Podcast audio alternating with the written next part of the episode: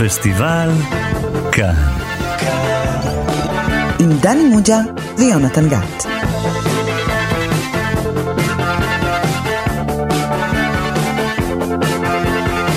שלום לכם, אתם איתנו בתוכנית הקולנוע המקסימה של תאגיד השידור הציבורי. אני יונתן גת, ומולי יושב המורה שלנו לקולנוע, דני מוג'ה. היי, דני. היי. דני, מה זה פה? אני רואה אותך, באת עם מדים, והבאת לי ארוחת בוקר, ככה בעגלה הזאת. הכל כלול. אני בקטע של הכל כלול. אז הכל כלול, זה כלול גם ברמזים. מלון, חמישה כוכבים. רמזים ל... כן, מרכז אירופה. לסרט הסרט הזה. שאנחנו מדברים עליו היום. נכון. הנה. She's been murdered, and you think I did it. Hey! Stop! This is Madame D's last will and testament. To Monsieur Gustave H., I bequeath a painting known as Boy with Apple. It's a masterpiece. The rest of this shit is worthless junk. This man is a ruthless adventurer and a con artist who preys on mentally feeble, sick old ladies. And he probably fucks them too. How's that supposed to make me feel?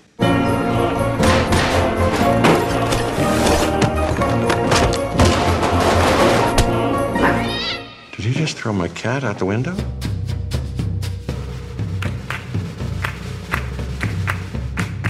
כן, שמענו קטע מתוך הסרט מלון גרנד בודפשט.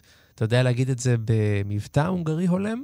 הונגרי, זה לא קורה בהונגריה. גרנד בודפסט. כן. אז אה, זה כמובן סרטו של וס אנדרסון משנת 2014. דני מוג'ה, תגיד, כל כך הרבה סרטים אה, של סטנלי קורבריק עליהם דיברנו. דיברנו על סרטים רבים של היצ'קוק. ועוד ועוד, ומה, רק עכשיו אנחנו מגיעים לווס אנדרסון אחרי זה הסרט הראשון של חמש שנים אנדרסון? של שידור. באמת? זה הסרט הראשון שעליו אנחנו מדברים. וואו, וואו, וואו. אחרי כמעט חמש שנים של שידור. ממש נפלא, מיוחד כל כך, באמת, אז עם חוש? אסתטי, וזה לא במאי שיכולתי להגיד לך, "אה, טוב, דיברנו על זה, אז לא דיברנו עליו. אין, וס אנדרסון יש אחד. יפה, דני. אז אם ככה, הגיע אה, תורך והתפקיד שאתה אמור למלא, וזה לתקצר לנו את הסרט הזה. אני אשמח אם תוכל לעשות את זה שירותי מאוד, ואם אה, תעשה את זה היטב, אז... כמו אופרטה. טיפ בסוף. זה מין אופרטה כזאת, כן? כי כן. זה קורה באיזה מין מדינה דמיונית כזאת, במרכז אירופה. מדינה שמזכירה קצת, אני יודע, את אה, סלובקיה, את הונגריה, את צ'כיה. אז רגע, נשים לך מוזיקה סלובקית, צ'כית, או, וכו', או, ואז או, נתחיל. בוהמית. בבקשה.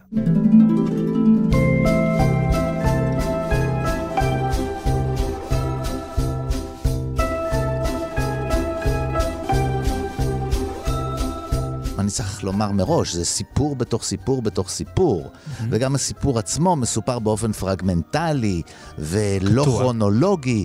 אז עיקר הסיפור הוא בעצם סיפור על מין מלון כזה, אה, של אה, מין המלונות האלה שקמו בתחילת המאה הקודמת במרכז אירופה, ואחר כך עברו גם למקומות אחרים, בשוויץ, באוסטריה, בצפון איטליה.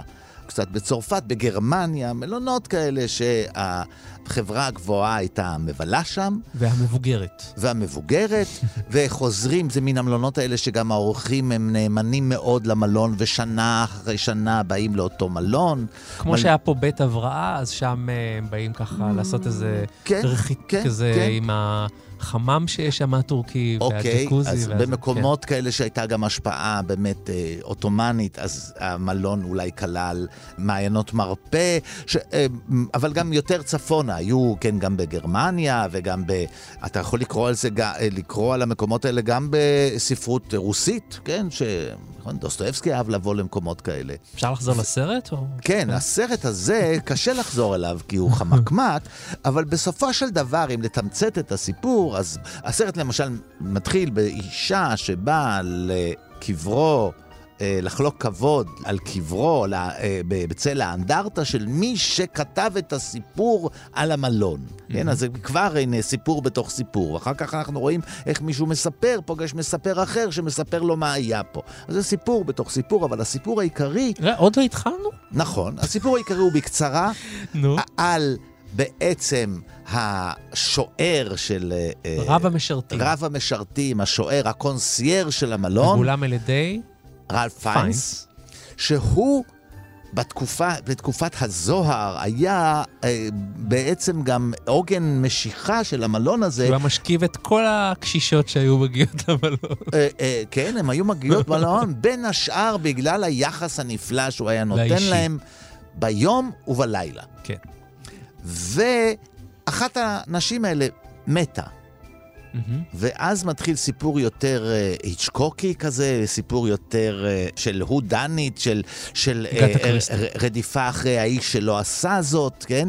שבעצם איזושהי ירושה ותמונה חשובה קלאסית שנעלמה, מי הוא האיש שהעלים אותה, מי הוא האיש שמגיע לו הירושה, זה נהיה מין סיפור של הגיבור של הסרט צריך לברוח על נפשו יחד עם העוזר הקטן שלו על פני אירופה, בינתיים יש איזה, איזה דיקטטורה שמשתלטת על כל האזור, ואפשר לחשוב על אה, מלחמת העולם השנייה ועל הגרמנים, יש מאפיינים שדומים, ומחליטים עם כל ההרפתקאות שלהם לשרוד את הדבר הזה, לברוח ולחמוק ו- ולזכות ולנקות את השם שלהם ולזכות בירושה הזאת. קצת מאוחר מדי, אבל אולי זה יעבור לאיש הבא, וזה הסיפור של ההרפתקה הזאת, והכל מסופר בצבעוניות רבה, שזה כמעט חלק מהעלילה, ובחדווה גדולה. זהו, זה הסיפור.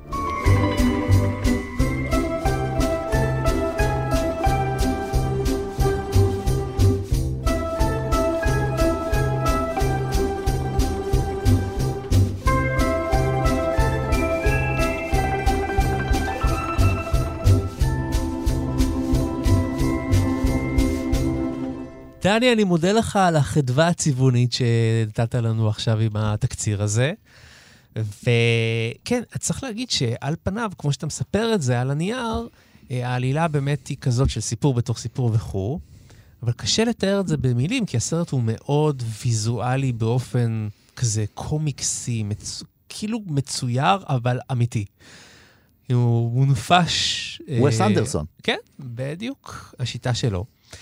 דני, אבל תגיד לי, למה אנחנו מדברים דווקא על הסרט הזה? הרי האיש חתום על כל כך הרבה סרטים מפורסמים, מממלכת אור הירח, ופנטסטיק מיסטר פוקס, שזה סרט מצויר בכלל, ונגיד אה, משפחת טננבאום. למה דווקא אנחנו מדברים על הסרט הזה עכשיו? וכמובן, המרוץ לצמרת של מקס פישר, שזה אולי מהסרטים המפורסמים, כן? עמוק במים. אתה שואל, למה עכשיו? למה אנחנו מדברים דווקא על הסרט הזה? היית שואל את זה על כל סרט שהיינו בוחרים לו, למה עכשיו ולא אחר? כי בוחרים, כי בתוכנית שלנו מדברים על סרט אחד, אבל הסרט הזה הוא מין חגיגה כזאת, שאני חושב שהוא מוציא החוצה את הרעיון הזה שהצורה. היא חלק המסר. מן התוכן. המדיום הוא המסר, אז הצורה היא המסר. תשמע, אתה. רוצה, אתה עובר לתיאוריה של האומנות, כן? אז בוא נעשה שיחה רצינית, ותגייס מישהו שיכול להגיד מילה עם משמעות על הנושא. אז איתנו, אתה רואה איך אני עושה את זה בסגנון וס כן, אנדרסון? יפה. אז איתנו נמצא דוקטור דוד גורביץ', שמגיש איתי ביחד את הפודקאסט גיבור תרבות, והוא מחבר הספר החדש, החדש צריך לומר, השבט אמר את דברו. שלום דוד. שלום חברים. אז למה וס אנדרסון ולמה מלון גרנד בודפסט? שלושה דברים הסרט הזה עומד, ושלושה דברים מצדיקים בעצם את הדיון בו. קודם כל, האסתטיקה החד פעמית והמיוחדת של וס אנדרסון, שהופכת אותו לאוטר בתחום הקולנוע. כלומר, הוא אחד, ה- יש אה, תומאס אנדרסון, שהוא אחר שעשה את מגנוליה, פול זה- תומאס אנדרסון. פול תומאס אנדרסון, ויש את וס אנדרסון. הוא יותר גדול ונדבר על הסגנון שלו. זו סיבה אחת. סיבה שנייה, כי אני חושב שהוא מייצג בצורה מדהימה את המושג דקדנס בקולנוע. הוא עשה את זה אגב בכל הסרטים שלו, את המושג, אני- לדעתי זה הלייטמוטיב שעובר בכל הסרטים שלו. כלומר, במה מצטיין הדקדנס הקולנועי שלו? בעודף סגנון, שעליו כבר רמז גם אה, דני בדברי הפתיחה שלו. היפר-ריאליזם. היפר-ריאליזם, היפר ייצוג. זאת אומרת, אתה יכול לראות שליד אה, כל בן אדם יש איזה כותרת, זה מין שלט שזה אומר מי הוא, קונסיאז ראשי, אה, טבחית, לובי בוי. כן, כאילו, אחד הגיבורים הראשיים בסרט. הדבר שהכי מציין את הסגנון שלו זה סגנון הקטלוג. הכל מקוטלג, החל מהעוגיות שממוספרות ככה, כמו באיזה מין קטלוג כזה של, אה, אני מתוקה כזה, כאילו מה המתוקה מציעה לא, לסועד שחושק במנה טובה, או מיניאטורית כזאת. המשך באופנים שונים של צילומים של דלתות. כאילו מדובר בפנדור כזה, כאילו, הוא כותב דלת, ואז הדלת נפתחת, ונראית כמו איזה דלת מצוירת מקרטון, כאילו. הכל נראה כמו גזירים של קטלוג. כל או... הסרט הזה, זה, זה כל הזמן הבהרה של המסמן והמסומן, כל נכון הזמן. נכון מאוד. הנה, כאילו... מה שאתם רואים זה ככה, זה זה ככה, לא, אבל זה כמובן פרודיה, כן. כן ברור פרודיה, שאנחנו כן. רואים מה שאנחנו רואים, ואנחנו צריכים הסבר. העודף הסבר יוצר איזושהי הזרה, יוצר איזושהי אירוניה, יוצר איזשהו הומור, ומתאר את החיים שלנו כאוסף של פריטים, אוסף של אינבנטר של דברים, של חפצים, של אנשים, של דמויות, יצירי דמיון ואנשים אמיתיים. אז זה חלק מהדבר שהופך את הסגנון של אה, וס אנדרסון לכל כך אטרקטיבי. אני חושב שגם זה בלט אפילו בסרטים אחרים שלו. למשל, סרטים הרבה יותר מוקדמים, כמו משפחת טננבאום. גם שם היה תחושה של רטרו כזאת, של אוסף של פריטים, אוסף של חליפות, אוסף של תלבושות, אוסף של גזירים כאלה, כמו באופנה, שאתה מגוזר את ה... ומצייר את התלבושת, מצייר את העוגייה, מצייר את הג'קוזי, מצייר את המלון, את הלובי, מצייר את הנערים. רואים את הנער אגב, הזה. אגב, גם האנשים עצמם נראים כאילו נגזרו הרגע מהז'ורנל, והם כאילו הם קצת, אותם תלת-ממדיים. נכון, דו-ממדיים, אבל, יוצאים מהז'ורנל קצת החוצה. והוא עושה את זה בצורה מאוד מתוחכמת, את זה שהוא מצלם אה, צילום בתוך צילום. כלומר, למשל, רואים במטבח, אבל דרך החלון רואים מישהו אחר שמציץ במטבח, ומצד שני רואים את כל הפעולה שמתרחשת במטבח, שעושים את העוגיות שם, במקרה הזה.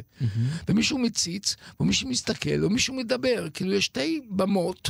תיאטרון כאלה, מה שמוביל אותי לעוד פעם אה, עיקרון חשוב נוסף שלו, להפוך את הקולנוע לכמה שיותר תיאטרלי, כלומר, כמה שיותר מלאכותי, mm-hmm. ועם זאת, שיהיה כל כך מרתק, דינמי ומדליק. אז זה הקטלוגיות שלו, התיאטרליות שלו, ההיפר-ריאליזם הסגנוני שלו, הקרבה לסרט המופש, הציורי, כן, סרט אה, אנימציה. שהוא עושה גם כמה סרטי אנימציה, בין היפים ביותר שלו זה אי הכלבים, שאני מאוד אוהב. והייתי אומר עוד דבר אחד נוסף, והוא בעצם כבר מתבטא בדברים הראשונים, דברי הפתיחה, אם אתם זוכרים, של המספר, שמוצא את הספר אה, מלון בודפסט ואומר ככה, רוב האנשים, יושב המספר, כאילו, אומרים, כביכול האומן, הוא מין מרצה כזה. אנחנו לא מבינים איפה נמצאת המצלמה.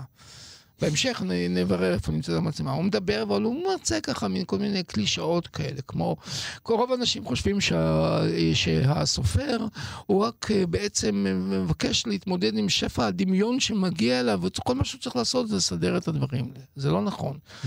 זה לא צריך, לה, הוא לא שוטר תנועה שמארגן את הדמיון שלו, אלא כל הסיפורים באים אל הסופר. הוא לא צריך לבוא אליהם. לא הסופר הוא המקור של הדמיון, אלא הסיפורים של החיים באים למקור. ואז... Mm-hmm. אז שוב, אתה יחס בין מציאות לדמיון, בין המספר למסופר, בין, בין, בין רמות שונות של המציאות. ופתאום בתוך הפריים הזה, אם אתם זוכרים, איכשהו מדבר כביכול כמו איזה תוכנית אה, סוג ג' לטלוויזיה כזאת של מרצה דה לשמטה, כזה מתפרץ איזה ילד ויורה בו באקדח. כלומר, חושף את הרעיון, חושף את התחבולה, חושף שזה מצולם, חושב שזה מלאכותי, חושב שזה חובבני. חושף שזה קלישה, לך תדע. האם זה באמת ככה? הסיפורים באים למספר והוא צריך רק בסך הכל לשמוע אותם? או בעצם זה לא נכון, כי בסופו של דבר זה קלישה וזה רק קולנוע, וילד אחר מצלם והורג אותו, את המספר ומשתיק אותו. כן. מצד שני, כל הסרט הוא התגלמות מושלמת של המשפטי הפתיחה האלה. מה זאת אומרת? המספר, אחד המספרים הוא האורח במלון, והוא זה שיושב מול מוסטפא אותו, הוא שומע ממנו את הסיפור, ומהמוסטפא הזה, שהיה פעם אה, כבר מבוגר, שאנחנו מגלים שהוא אותו נער, מוסטפא, שמתלווה לקונסיירש האגדי, המאורעות האלה באים אל הסופר ומייצרים את, את אותה אנדרטה, את, את אותו... אותו, אותו, אותו, אותה מורשת של הסופר, ש, שהמעריצה הראשונה שנכנסת לפריים עולה לרגל אליו, כשהיא רואה את הסופר, את האנדרטה שלו הגדולה. אנחנו רואים שבעצם הסיפורים באים אל המספר, וכל הסיפורים זה הסרט. אתה יודע, אתה מי- יודע? השם הראשון שקפץ לי לראש כשראיתי את הסרט הזה, אנדי וורהול.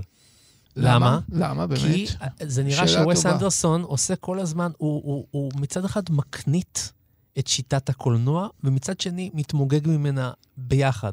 כל הזמן אצלו זה מזויף, וזה הדבר עצמו. זה מזויף, וזה הדבר עצמו. זה חד-ממדי, זה דו-ממדי. זה המספר שמספר על זה, אבל בעצם הוא, הוא כן צוחק על זה, אבל כן יש סיפור. גם אצל אנדי וורהול, זה פלסטיק, זה, זה מגוחך, זה מזויף, זה לא אותנטי, וזה מצוין שזה ככה. הוא נהנה מזה.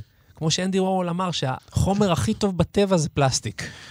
אז אתה לא יודע אם נכון. הוא צוחק או אומר את האמת, וכנראה שהוא אומר את האמת, וגם גם וס אנדרסון נהנה מזה שהמצלמה מצלמת את זה מעוות, ואז אנחנו מבינים שזה לא אמיתי, זה רק מצולם. אני מסכים. וגם נהנה אני מסכים מהסיפור. למה שאתה אומר, אני חושב פשוט שצריך לקחת עוד מרכיב נוסף בסגנון של אה, וס אנדרסון, וזה המרכיב של הפופ-ארט. פופ-ארט, ופופ-ארט זה. אנדי וורהול, ופופ-ארט זה, הדברים האלה היומיומיים, הקלישאיים, הקטלוגים, וגם שני היוצרים אוהבים קטלוגים, קטלוגים. עושים קטלוג של מוות, קטלוג של מרלין מונרו, קטלוג של ארבעה יהודים מפורסמים בהיסטוריה, קטלוגים, קטלוגים. הקטלוגיזציה של המציאות בעידן קפיטליסטי, בעידן של פרסומת, בעידן של מותגים וכיוצא בזה. אז עכשיו הוא עוסק במין גזיר כזה, שנקרא מועדון בודפסט, שאני רואה אותו בעיני רוחי עשוי מקרטון, וילדים מרכיבים אותו ככה, שהוא עומד בתלת מימד כביכול, כמו שילדים מרכיבים ארמונות, או טירות, או חדרי, חדרי פלא, או בתים כאלה ואחרים. אלא שזה פתאום האגדה הזאת, שה- שהיא אגדה מונפשת, מקבלת חיים, ופתאום יש דמויות, נכון. עוד משהו זה מזכיר. ויש חיים. יש עוד משהו זה- ויש שזה סיפור. מזכיר. יש סיפור, וזה את- מתחיל להתגלגל. את תרבות הסלפי.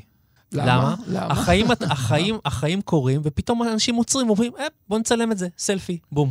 ככה קורה גם בסרט אתה הזה. מגישים שתי עוגיות, מגישים כוס תה לזה, ופתאום המצלמה באה מלמעלה, לוקחת סנפשוט כאילו, על איך זה נראה ואיך זה מצולם, וחוזרים לחיים. כל אתה פעם יכול זה בא לראות בזה. יותר אה, כזה, זה נקרא אינסטגרם. זה כמו אינסטגרם. נכון. מצלמים לקטלוג ושולחים לחבר'ה. עכשיו, זה טוב, כי זה 2014, עוד הרבה לפני עידן האינסטוש, נכון? הרבה לפני אינסטגרם, הרבה יותר אה, לפני כל העידן הזה. יש. אינטרנט, אבל אין את העידן הזה של הצילומים לדעת שאתה מצלם, עידן הטיקטוק, עידן האינסטגרם, עידן... הרעיון הזה שאתה כל הזמן מצלם קטלוגים של עצמך, קטלוגים של המזון שאתה אוכל, קטלוגים של הזוגיות, קטלוגים של החברים, קטלוגים של החברי, החיים היפים שלך, או כאלה ואחרים, אתה שולח לחבר'ה. עכשיו, כל הסרט הזה נראה שחשוב לו, קודם כל, איך זה נראה. זה נכון, הוויזואליזציה של החיים זה מרכיב בסיסי. אופטיקה של המצלמה היא הדבר המרכזי הקובע, ולכן הסרט נראה עמוק ושטוח גם יחד. שטוח כמו סרט מונפש, ש- כאילו אין לו... שטוח כמו הגזירי קרטון האלה שמציבים אותם. עמוק במובן של היחס בין מציאות לבדיון, היחס בין מצלמה לזה. כלומר, ברמה הרפלקטיבית הוא מאוד עמוק, אבל הוא משתמש באסתטיקה כאילו שטוחה. הניגוד הזה הוא שטוחה מרנין. של קומיקס, של אנימציה. בדיוק. הניגוד הזה הוא מרנין. אני לא יכול למצוא מילה יותר קטנה מזאת. מרנין במובן שתוסס, מלהיב, הופך אותו לעותר, שוב עותר. עותר אחר.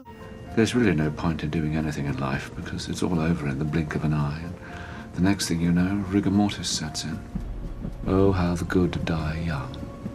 With any luck, she's left a few Klubecks for your old friend, but one never knows until the ink is dry on the death certificate. She was dynamite in the sack, by the way. She was 84, Monsieur Gustave. Mm, I've had older. When you're young, it's all fillet steak, but as the years go by, you have to move on to the cheaper cuts, which is fine with me because I like those. More flavorful, or so they say.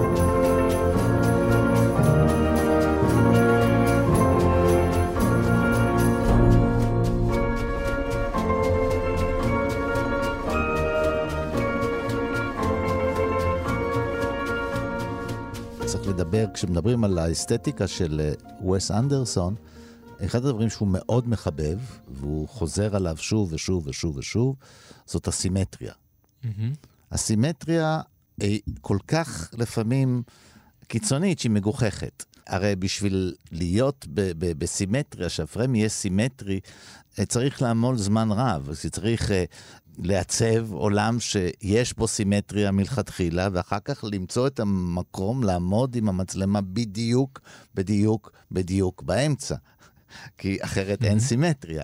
כן, והמסך מזמין סימטריה, ושלרוב אה, מנסים לשבור אותה, כי, כי היא מגוחכת, היא, היא אבסורדית, היא ישנה, כן, בארכיטקטורה ישנה, אנחנו בונים אה, שנים רבות, בונים בניינים סימטריים, זה סימן היכר של אדריכלים מסוימים, של אדריכלות מסוימת, של תקופה מסוימת, כן, זה מי- מייצג גדולה, וזה מייצג אה, אה, יציבות, כן, אה, אה, קלאסיקה, כן, אה, ו, וזה ישנו במלון הזה, כן, ש, שגם בשמו כבר אבל מופר משהו, כי זה לא נקרא גרנד הוטל בודפשט. שזה השם שצריך להיות למלון כזה. גרנד הוטל, זה, כן, זה גרנד הוטל. בכל עיר היה גרנד הוטל, כן? בבודפשט יש גרנד הוטל וינה, גרנד הוטל, כן? ופתאום זה נקרא הוטל גרנד בודפשט. מה גרנד פה בבודפשט, כאילו, והיא לא, זה בכלל לא בבודפשט, זה באיזה מין, אה, איך קוראים לה? לא זו זוברה, איך קוראים לה? זוברובקה, זוברובקה. זוברובקה, זוברובקה, כן, כן. זוברובקה. אה, זוברובקה. עכשיו, אז, אז זה עניין אחד שהוא, שהוא מאוד משעשע. אחר כך, אני חושב שהוא מפגין משהו ברצינות של התחקיר, של מה שהוא הביא למסך, זה לא איזה הדמיון הפרוע של אה, וס אנדרסון. רואים פה תחקיר מופתי, כי יש תחושה שהאיש מכיר, מי שעשה את הסרט הזה, מכיר בדיוק את מה שקורה בבתי את מלון. העולם הזה. עכשיו, אה, כן, התחקיר היה עמוק מאוד. התחקיר של העולם, של בתי המלון, בתי האירוח האלה, האירופאי, נמצא בסרט הזה, והמלון הזה מזכיר את כל המלונות גם יחד. הוא לא מזכיר מלון ספציפי אחד, מלון הרים גם יחד. מי שמכיר קצת את המלונות האלה, אה, מכיר... אה, זה יכול להיות ליד וינה, זה יכול להיות קצת בסלובקיה, זה יכול להיות אה, בגרמניה, זה יכול להיות באלפים האוסטריים, זה יכול להיות בדולומיטים האיטלקיים, איפשהו במרכז אירופה, some place, כן, כן. Central Europe, in between the wars. בין שתי המלחמות, זה מאוד מאוד חשוב, כי זה כאילו התקופה הדקדנטית עוד של, ה, של המודרניזם שלא רואה את הזוועה, ולאט לאט הזוועה מתחילה להיכנס לתוך הסרט, כלומר לתוך האגדה המתוקה הזאת של גרנד הוטל. פורצת המציאות הקשה, וההתנגשות יוצרת אירוניה משל עצמה. כי מה האנשים האלה שבאים לגרנד הוטל, בודפסט, מחפשים? בדידות, בריחה מן המציאות, עולם של הזיות, עולם של פנטזיות רומנטיות, וגוסטב הזה מספק להם את כל הפנטזיות האפשריות, כמו שאמרת, ביום וגם בלילה. לנערים ולנערות, לנשים צעירות, לנשים מבוגרות יותר. הוא אומר, אתה יודע את מי מזכיר 90, לי? כן. את פליקס קרול כמובן, מווידואי פליקס קרול, שהוא נער מעלית שגם הוא מספק צרכים רגשיים ואירוטיים של גברות מזדקנות מהמם. וצעירות, הוא מתאהב בהם, מתאהב בבת, כלומר, מדובר על איזושהי אווירה של אירופה ראשית המאה ה-20, כאן זה קצת יותר מאוחר, מתואר כ-1932, משהו כזה. אותה אווירה הזאת של אירופה לפני הקטסטרופה. אירופה שהיא דקדנטית, אירופה שחוגגת את הסגנון, אירופה שחוגגת את האומנות, אירופה שחוגגת את התענוגות ואת ההדוניזם, אבל לא רואה את, את. הסופה, את הסופה המתקדרת לשמה. אבל צריך לזכור שהמלון הזה קיים בסרט גם בשנות ה-60. כי שמע, ה- זה מתחיל ב-85, הוא אומר, ב-85 זה מתחיל. מספרים על הסופר שהלך 85. למלון כשהיה כבר... נכון. אה, ואז אתה רואה אותו, את הדקדנס במלוא התפארת שלו, כשזה כבר לא ממש פועל, כשיש ממש מעט אנשים שנמצאים. זה אפור ומלוכלך כבר. כן, אז כבר זה לא, זה לא מתפקד. המלונות האלה, שמרו אותם, הם המשיכו לתפקד ושמרו עליהם יותר מדי כמו שהם היו פעם. זה כי זה דברים, כי אסור לשנות כאלה. אותם, החן שלהם זה בשמרנות דווקא. במלון הזה עדיין יש את זה, במלון הזה עדיין יש את זה, אבל בגלל שמשמרים את זה, אז הוא לא מתקדם, הוא לא מתפתח, המעלית לא מתפתחת, והתחושה הזאת אה, ש, שאתה מרגיש את ה... מה שהאמריקאים הרבה פעמים היו אומרים על אירופה הכבדה הזאת, שלא משתנה, אלא אנחנו בחזית, אנחנו משתנים, אנחנו הולכים, ו... טוב, ו... זה אירופה לא משתנה כי היא הולכת לקראת שקיעה, היא הולכת לקראת הקטסטרופה של 33. לא סתם הוא מקיים את העלילה המרכזית ב-1932, דקה לפני, מה שנקרא. אבל אתה יודע ש... אבל האירופים, זה לא שהם יצאו ממלחמת העולם השנייה, ובבת אחת אמרו, אוקיי, בואו נלך קדימה. נכון. הנוסטלגיה, ומה שהיה פעם, וה, והשימור, והערכים של פעם, והדברים, איך אומרים? כבר אין, אה, אה, מה המשפט, בוא, אתם דיברתם על אופנה, המשפט ש, שהיה הכי פופולרי בשנות ה-50 וה-60 בקרב אנשים שחיו גם את העידן הקודם, זה כבר אין דמי סזון.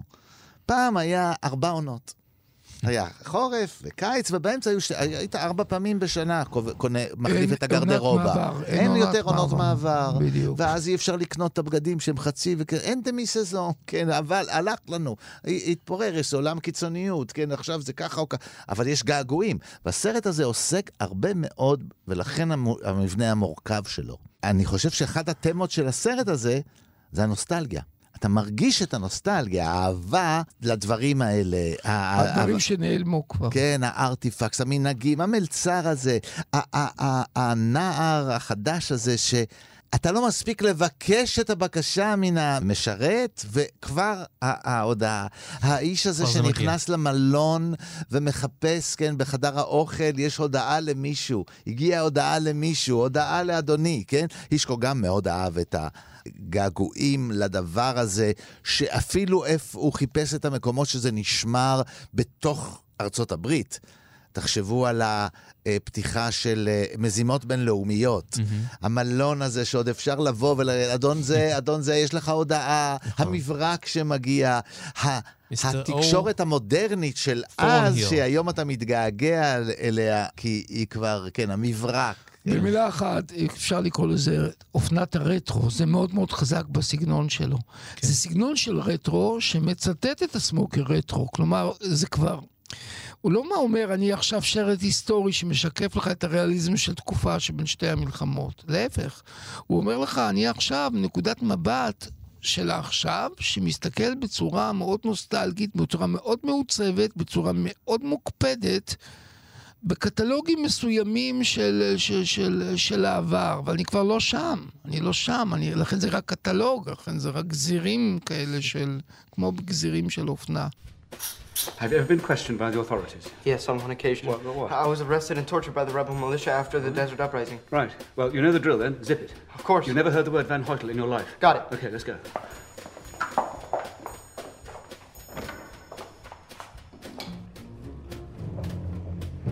How may we serve you, gentlemen?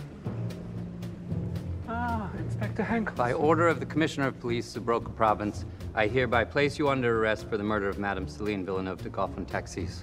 I knew there was something fishy. We never got the cause of death. She's been murdered. And you think I did it.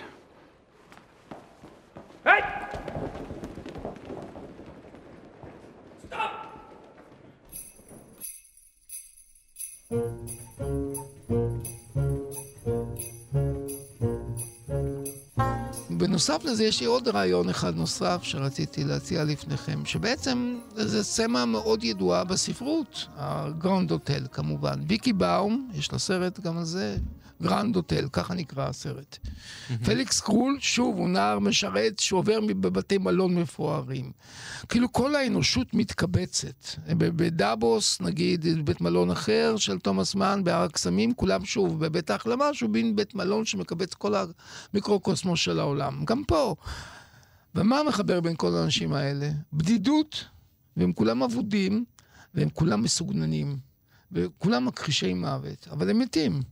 אז אלה האנשים שבאים לבית מלון. בבית מלון אתה תמיד לבד, בסופו של דבר, כי אתה בתוך חברה, אתה, בית מלון זה לא בית. אין לבית לאנשים האלה. במיוחד הגיבור הראשי, בא פעמיים שלוש בשנה, ככה נאמר, אחרי שהוא ירד מנכסיו עם כל המוסטפא הזה, הוא בא פעמיים שלוש, המחירים נמוכים, הוא יכול להרשות לעצמו את גראונד בודפסט. והסופר בא להתבודד כדי לכתוב את הספר שלו, האישה הזאת המלנכולית ובאה לחפש מאהב, כי לבד. מה שאנשים, זה לא אנשים כמו בישראל מחפשים צימר, וזה כאילו לחזק את הזוגיות. זה לא, זה בכלל לא זה. זה סטייל של בדידות, סטייל של דקדנס וסטייל של סיג... מסוגנן כזה, שבו בעצם אתה מתמודד עם הבדידות שלך באמצעות הסגנון. כלומר, אתה מעודן, אתה יוצא לארוחה, אתה מתלבש, אתה מחזר, אתה יוצר קשרים, יש משחקים. החיים הופכים להיות סוג של משחק וגזירה של תמונות אפשריות. משהו ילדותי יש גם בווס נכון, נכון. אנדרסון, שזה מאוד אז מאוד... איך זה עדיין, אה, בכל זאת, לדעתך, איך זה עדיין עובד? הרי כל הזמן הוא קצת מפרק את התחבולה, כי הוא אומר, הנה, אתם שמים לב למלצר הזה, הוא כזה וכזה וכזה. אז אני אענה לך. פעם שכב עם ההיא, כן, ואז נכון. חוזרים אליו, הוא מדבר. כל פעם למה. זה back and forth. כי בגלל שהוא מספר גדול, הוא יודע לספר סיפור, זאת התשובה. כי הרי מה כל הסרט? בוא נספר לך סיפור. אנשים חושבים שאנשי המספרים הם אנשים בעלי דמיון שהאספקה שלהם היא חופשית. הדמיון, מה שנקרא, זה משאב אינסופי. לא. אנשים באים אל הסופר להציע לו את הסיפורים שלהם, והוא קונה מהם את זה. הוא רוכש מהם את הסיפור תוך כדי מגע איתם. שזה ניסוח מאוד יפה של הדבר. והסרט לא משעמם לרגע ולא נראה פורמלי לרגע, כמו שאנחנו כאילו מתארים אותו, כל כך, כל כך חכם ומתוחכם ומקוטלג וכל זה.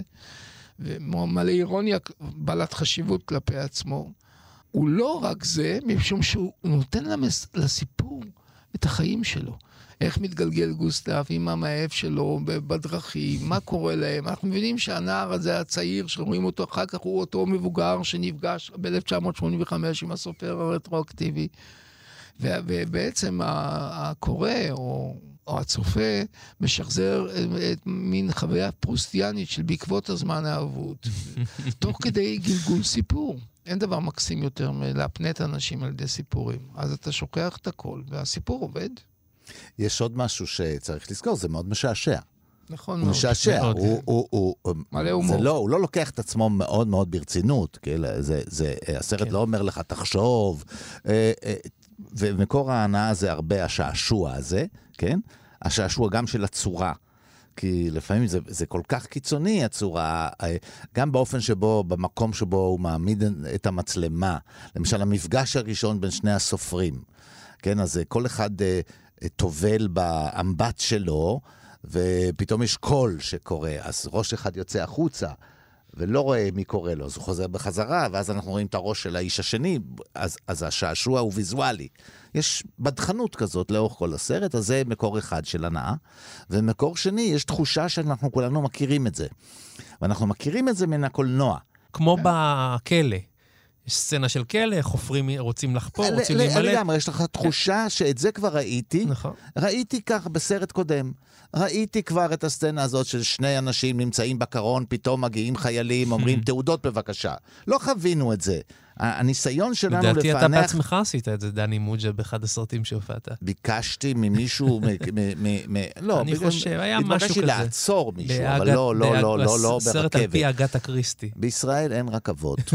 נכון. ותרשום לך את המשפט הזה, שאל אותי פעם סטודנט, אפרופו המורה לקולנוע, מתי ישראל תהיה אימפריה של קולנוע?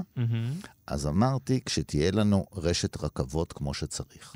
ואם תבדוק את זה בעולם, ותראה שיש קשר בין מספר הרכבות, בגלל שאי אפשר לעשות סצנות פרידה בתחנת אוטובוס. נחזור לנושא. הסצנות האלה של נגיד שני שוטרים אה, נכנסים, או צבא נכנס, אומרים "ת- תעודות בבקשה, אדוני חסר לתעודות, או לך יש תעודות בסדר, לך אין תעודות. אה, ברגע האחרון מגיע מישהו, מזהה את ה... ואומר, אה, אתה הצלת אותי כשהייתי נכון, ילד, נכון. תוותרו להם. כן, סצנה הזאת. או הסצנה הזאת במלון, שחסר משהו ומישהו מתלונן אצל הקונסרט, והם כולם מבוהלים לסדר ולארגן את העניין הזה. אנחנו מכירים את זה מן הקולנוע. אז הוא, הוא, הוא מספק לצופים, גם אם זה עולם מאוד מאוד זר להם, גם מבחינת הגיל וגם מבחינה גיאוגרפית, הוא מספק להם הנאה כי הם מכירים אותו מתוך קולנוע שהם ראו, כן, ממיוזיקל תקופתיים, מסרטים תקופתיים, מסרטי מלחמה, מסרטי נוסטלגיה, מסרטים רומנטיים, מסרטים... ויש עוד משהו, דני, הם גם רואים את כל השחקנים שהם מכירים. אה, כמו כן, ג'ף זה שפע של גולדבלום, שחקנים שמופיעים ואדוארד לרגע. כן, כן, כן. וביל מרי, שהוא בכלל מין סוג של running gag של אה, וס אנדרסון לאורך כל הסרטים שלו, כן. בהחלט, בהחלט. אז, אז גם זה מקור של הנאה של מי שנגיד אוהב קולנוע אמריקאי דווקא. נכון. ויש עוד דבר אחד, אה, נקרא לו קצת יותר למיטיבי לכת, או לאנשים שרוצים שהקולנוע לא יהיה רק בעולם של קולנוע, זה הספרות. הסרט הזה בכל זאת מבוסס או נשען על כתביו של סטפן צוויג. כן. ולא סתם... הגיבור נראה קצת כמו סטפן צוויג, והייתי אומר, כולם נראים קצת כמו סטפן צוויג, כי יש איזה שפם שהוא דובק לכולם, אותו שפם פחות או יותר, חוץ מלמספר הוו- הוותיק, כן? פחות או יותר אותו שפם לכולם, עד כדי כך שכשמגיע דמות חדשה, שהיא בעצם תתגלה כגיבור הסרט, אחד מגיבורי הסרט, אה, בתחילת הדרך, אז כדי להתקבל למקום, הוא כל בוקר קם ומצייר לעצמו שפם קטן, כי אין לו עדיין שפם. נכון, כי הוא כי סטפן. צוויג בעצמו אתה היה... סטפן- כן, הוא מצייר היה את ב- עצמו בבוקר. צוויג בעצמו היה אוסטרי כמובן, כן. צוויג גם התאבד, זה באמת געגועים לעולם שנגמר. יש לה- יש לצוויג, אני חושב, ספר, העולם של העבר, נכון? אני חושב שהוא... העולם של אתמול. העולם של אתמול, בדיוק. תודה על התיקון. אז זה נוסטלגיה לעולם ששקע בגלל שהוא כבר לא קיים, העולם הזה. וגם ב-85 הוא קיים כיציר דמיון משוחזר ופוסט-מודרני. אתה תיארת קולנוע שמדבר עם קולנוע, שמתכתב עם קולנוע, זה בעצם ההגדרה המדויקת של סגנון פוסט-מודרני. סגנון שמתכתב עם קולנוע, שמתכתב עם קולנוע. כלומר, עם הייצוגים של עצמו. עדיין הוא מעניין, עדיין הוא מרתק, עדיין הוא מספר סיפור, ויש לו את היכולת הזה כמו סיפור עממי כזה, לספר אגדות כאלה, ואחד עם השני, ואחד מרתק אותך. כאילו, הוא, הוא עורך את זה בצורה מרתקת, את, ה, את התסריט שלו ואת הסיפור שמתגלגל. אתה גם נהנה, אתה גם חושב, אתה גם מרגיש, אתה גם צוחק, והכי הרבה אתה לא מאבד מהתמימות. אני חושב שוס... אנדרסון יש לו משהו מאוד תמים, משהו מאוד ילדותי, זה מת- מתחבר טוב מאוד לאנימציה ולכל זה.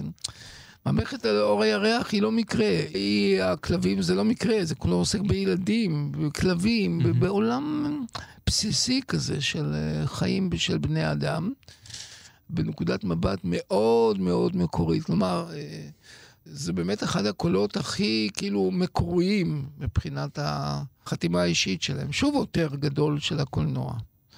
והפעם הקולנוע יותר עכשווי, כאילו, של אה, שנות האלפיים.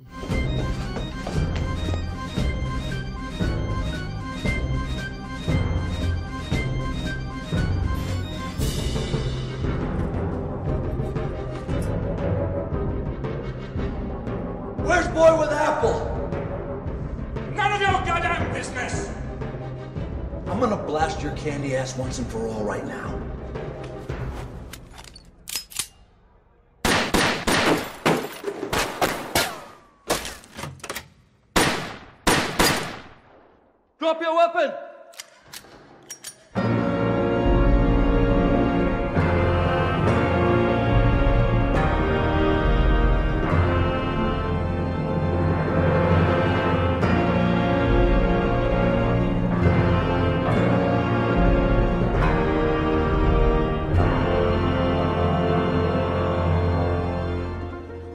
הנושא הזה של אה, מעשה האהבים שהוא עושה עם בנות 90,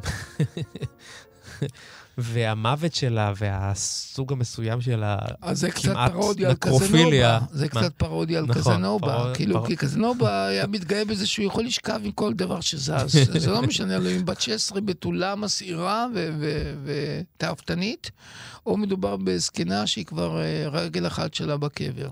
הוא מקצוען של הסקס, והוא מוכן לאכ- לאכול אה, תחרות סקס. אתה זוכר את הסרט היפה הזה של פליני, קזנובה? קזנובה של פליני, בטח. עם סאטרלנד, דונלד סאטרלנד, כן. בתפקיד הראשי. אז אה, פה יש אה, דקדנטיות, זאת אומרת, לשכב, הרעיון הזה של בחור יחסית שמבדר, מענג אנשים, זה בדיוק אותו העולם של האתמול, זה העולם הדקדנטי, זה העולם של הספרות. הוא מדובב עולם שכולו בדיון.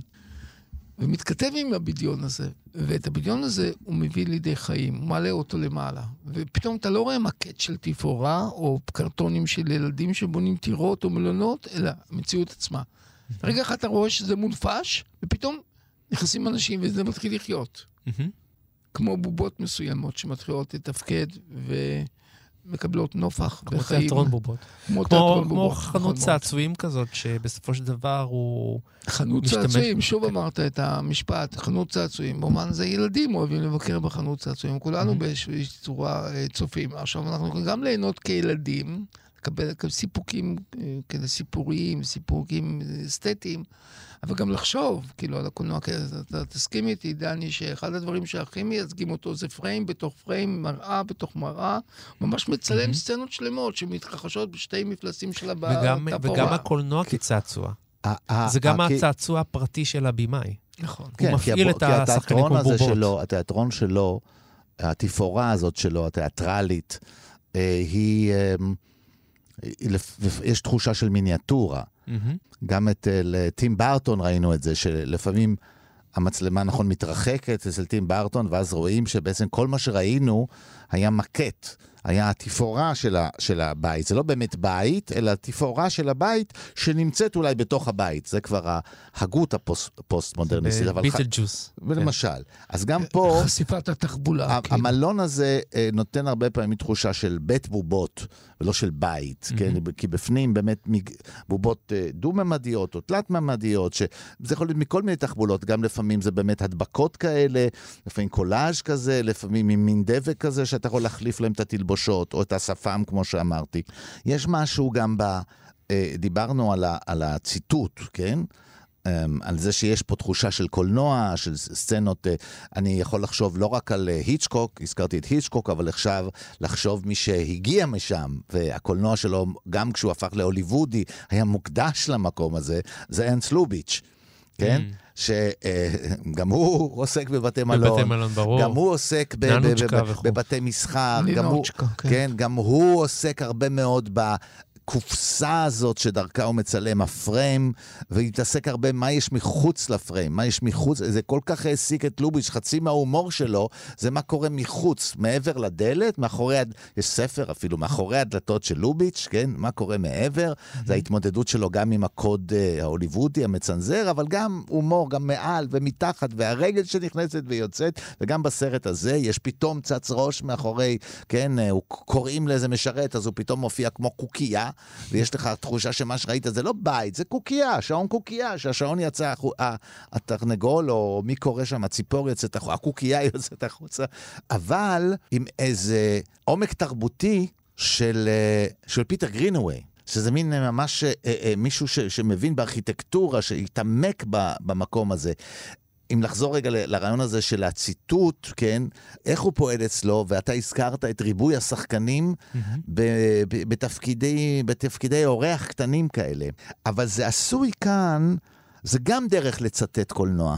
משום שזה עשוי כאן לא כמו, תראו איך ההוא הסכים, בגלל שהוא חבר שלי, לבוא ולהשתתף בסצנה קטנה, שלפעמים זה הבדיחה של הסרט, זה קצת כמו הבמאי שמשתתף בסצנה קטנה בסרט ונעלם. זה לא עשוי ככה. זה עשוי עם התחושה בצורה כל כך מלאה, תחשוב על אדוארד נורטון, שהוא מופיע בסרט, בסצנה הזאת, וברור לך, אתה מבין מהר מאוד שלא יהיה לה המשך, זה לא, אבל אתה יודע שהוא הגיע מסרט אחר. החבורה הזאת שנכנסת יחד איתו של החיילים, היא מייצגת איזה סיפור ענקי שהוא כנראה מופיע בסרט אחר, פשוט ששני הסרטים נפגשו. אנחנו פשוט לא נלך בתור עם הסרט המפקד, ההוא. בתור המפקד של החיילים כן, שם. כן, כן, כן, כן. כי יש פה... כאילו הדמויות הגיעו כבר עם המוניטין הקולנועי שלהם. לגמרי, ו- ו- ואפילו החייל, הסגן שלו, שמבקש ממנו סליחה, הוא גוער בו. הגזמתם, פה יש מישהו שעזר לי בילדות, עכשיו אנחנו נחזיר לו, איך אתם, אתם לא יודעים מי זה, זה ממלון גרנד. והוא, הסגן שלו מבקש סליחה בשלמות כזאת. הוא, הוא, הוא, הפרטים מאוד מאוד מאוד מדויקים, במלאות, וכשהם יוצאים, ברור לך שהם לא יוצאים, דווקא פה, אתה רואה, הם לא יוצאים אל אחורי הקלעים. נגמר התפקיד שלהם, נגמר בסרט, השתמשנו בהם. לא, הם יוצאים לעולם מלא, שלם. זאת הגדולה של ווסטרנס, הוא יורדר לפרטים, וזה לא איזה מין קרטונאז' כזה קטן ששמנו והלכתי. לא. ואז לכן זה עוד תחושה שהרבה סרטים נפגשים פה, שלכל אחד יכול היה ללכת. וזה מלאות כזאת, פיקטיבית כמובן, כי זה אין סרט אחר באמת שהם השתתפו בו. אז, זה- אבל זה נותן איזה אושר כזה, שהוא רמאות. אני מסכים שזה רמאות, זה לא קיים, זה לא עולם שקיים, אבל גם בגלל התחקיר, וגם בגלל הישענות על סופר שלא התגעגע רק, הוא גם היה ביקורתי. זה לא רק איזה משחק כזה, זה לא רק... על, זה לא סרט נוסטלגי, זה גם על נוסטלגיה. ואתה אולי אומר, רגע, רגע, רגע, אולי אני לא צריך להתגעגע כל כך לדבר הזה. בעצם, מבחינה זאת אני מרגיש ש... אה, יודע, זה מהבמאים המעטים האמריקאים שיכולים להסתכל גם על אירופה, ולא להיות איזה מין זר כזה שלא מבין שם כלום. כן, הוא לא מבקר בה לרגע, הוא מצליח לתת מבט מעניין על אירופה ועל אירופה של פעם.